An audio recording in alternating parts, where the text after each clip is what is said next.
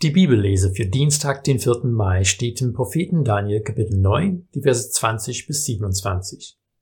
Dieser Text gehört zu denen die Leute immer wieder gern heranziehen, wenn sie Zeiträume ausrechnen wollen. Schließlich hat Daniel das Kapitel damit begonnen, dass er beim Propheten Jeremia nachgelesen hat, um zu erfahren, wie lange das Exil andauern würde. In Jeremia 25,11 und 29,10 hat er die Antwort gefunden die er in 9.2 festhält. 70 Jahre. Aber wenn wir die Streitigkeiten über die Frage, genau wann das Buch Daniel geschrieben wurde, einmal außen vor lassen, stellen wir fest, dass das Exil zur Zeit dieser Offenbarung an Daniel schon etwa 70 Jahre gedauert hatte.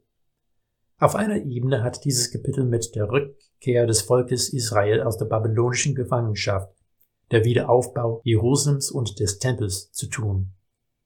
Aber auf einer anderen Ebene merkt man, dass diese Vision Daniels mit einem noch viel längeren Zeitraum zu tun hat.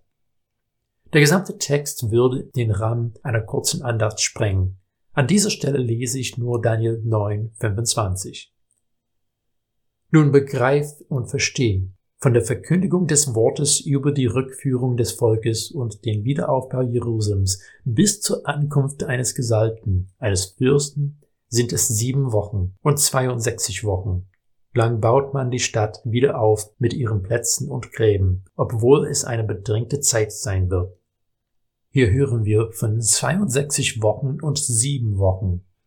Ohne in jedes Detail zu gehen, was klar wird, ist, dass jetzt nicht mehr die Rede nur von 70 Jahren sind, sondern 70 Jahrwochen.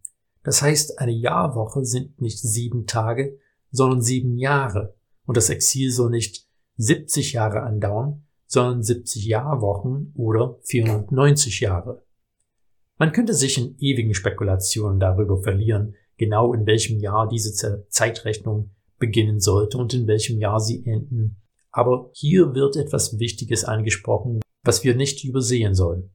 Die Rückkehr in das Land und der Wiederaufbau Jerusalems und des Tempels haben nicht die nationale Wiederherstellung und Erweckung bewirkt, die das Volk Israel sich erhofft hatte. Sie hatten wieder einen Tempel, aber die Herrlichkeit Gottes war nicht auf diesem Tempel gekommen, wie sie auf Salomos Tempel bei der Einweihung gekommen war.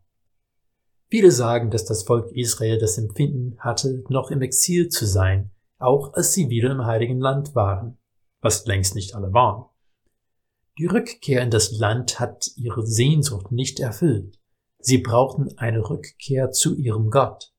Sie wollten, dass Gott wieder zu ihnen kommt. Sie brauchten einen neuen Exodus, um aus der Gefangenschaft zu kommen.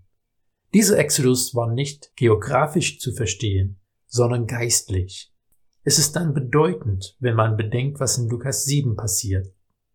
Jesus ist durch einen Ort namens Nein gegangen, gerade als ein junger Mann, der einzige Sohn seiner verwitweten Mutter, zu Grabe getragen wird. Jesus erweckt den jungen Mann von den Toten. Die Reaktion der Anwesenden war, ein großer Prophet ist unter uns erweckt worden. Gott hat sein Volk heimgesucht. Hast du manchmal das Gefühl, dass du ein Exodus gut gebrauchen könntest? Dafür ist Jesus zu dir gekommen. Er möchte, dass du merkst, dass Gott da ist für dich. Er vergibt dir deine Sünden und schenkt dir einen Neubeginn. Dafür brauchst du auch keine 490 oder 70 oder 7 Jahre zu warten. Er ist da, hier und jetzt.